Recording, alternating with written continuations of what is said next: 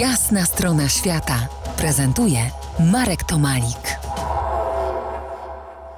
Po jasnej stronie świata Tomasz Habdas, beskidzki przewodnik, autor książek i bloga w szczytowej formie. Gdzie góry na weekend, górskie trasy dla każdego.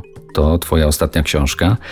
I w tej książce dwukrotnie pada stwierdzenie, że w Beskidach wszystko się zaczęło. To prawie jak u mnie. Cała twoja przygoda z górami, która wypłynęła dużo dalej i wyżej. A gdybyś nie urodził się w żywcu, albo gdyby twój tata nie wyciągał cię na wycieczki na szlak, to byłbyś teraz y, w tym miejscu, w którym jesteś? Jak ci się wydaje? No to jest bardzo ciekawe pytanie.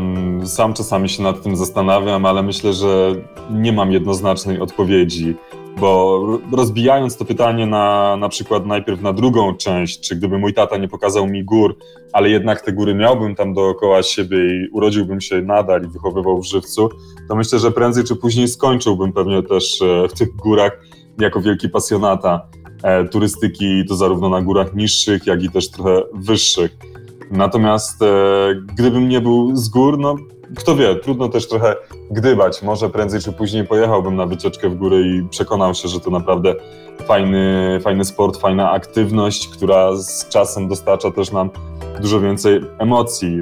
U mnie te góry też trochę jednak mm, ewoluowały, bo miałem dłuższą przerwę, dłuższą mam na myśli taką dwu, trzyletnią, kiedy wyjechałem na studia do Warszawy i faktycznie na początku e, w górach bywałem rzadziej, ale za to jak wróciłem, to już z dużo większą intensywnością i wtedy zapragnąłem też wyjść trochę poza Beskidy, poza no, Tatry i poza Polskę. Tak właśnie. Poniosło cię, yy, właściwie nogi cię poniosły. A powiedz, jak znajdujesz Beskidy w relacji do innych gór, po których chodziłeś, choćby tych najwyższych yy, w Europie, Alp, czy wspaniałych Andów w Ameryce, czy Himalajów? Ja zawsze z ogromnym uśmiechem na twarzy wracam po każdej dalszej wyprawie do, do Polski i zawsze prędzej czy później wracam też w Beskidy i jadę po prostu w te Beskidy, bo potrzebuję znowu kontaktu z nimi. No, jak dla mnie Beskidy są unikatowe i one są jedyne w swoim rodzaju. Oczywiście góry na całej ziemi różnią się pomiędzy sobą, chociażby roślinnością, tym, jak są zbudowane i jakie tam są szlaki. Ja pamiętam, jak trzy lata temu pierwszy raz pojechałem w Himalaje na taki trekking e, do Basecampu pod Annapurną i moje wyobrażenie Himalajów też zupełnie się zmieniło, bo ja spodziewałem się, że tak naprawdę cały czas będziemy tam obcować z wielkimi, surowymi, białymi szczytami, 7-8 tysięcznikami, a tak naprawdę te Himalaje do wysokości powiedzmy około 4000, to ja trochę śmiałem się, że są jak e, Beskidy. Ja Rok wcześniej robiłem główny szlak beskidzki i tak sobie właśnie porównywałem, że jest bardzo zielono dookoła, świeci piękne słońce, ludzie są uśmiechnięci na szlaku, cały czas się kogoś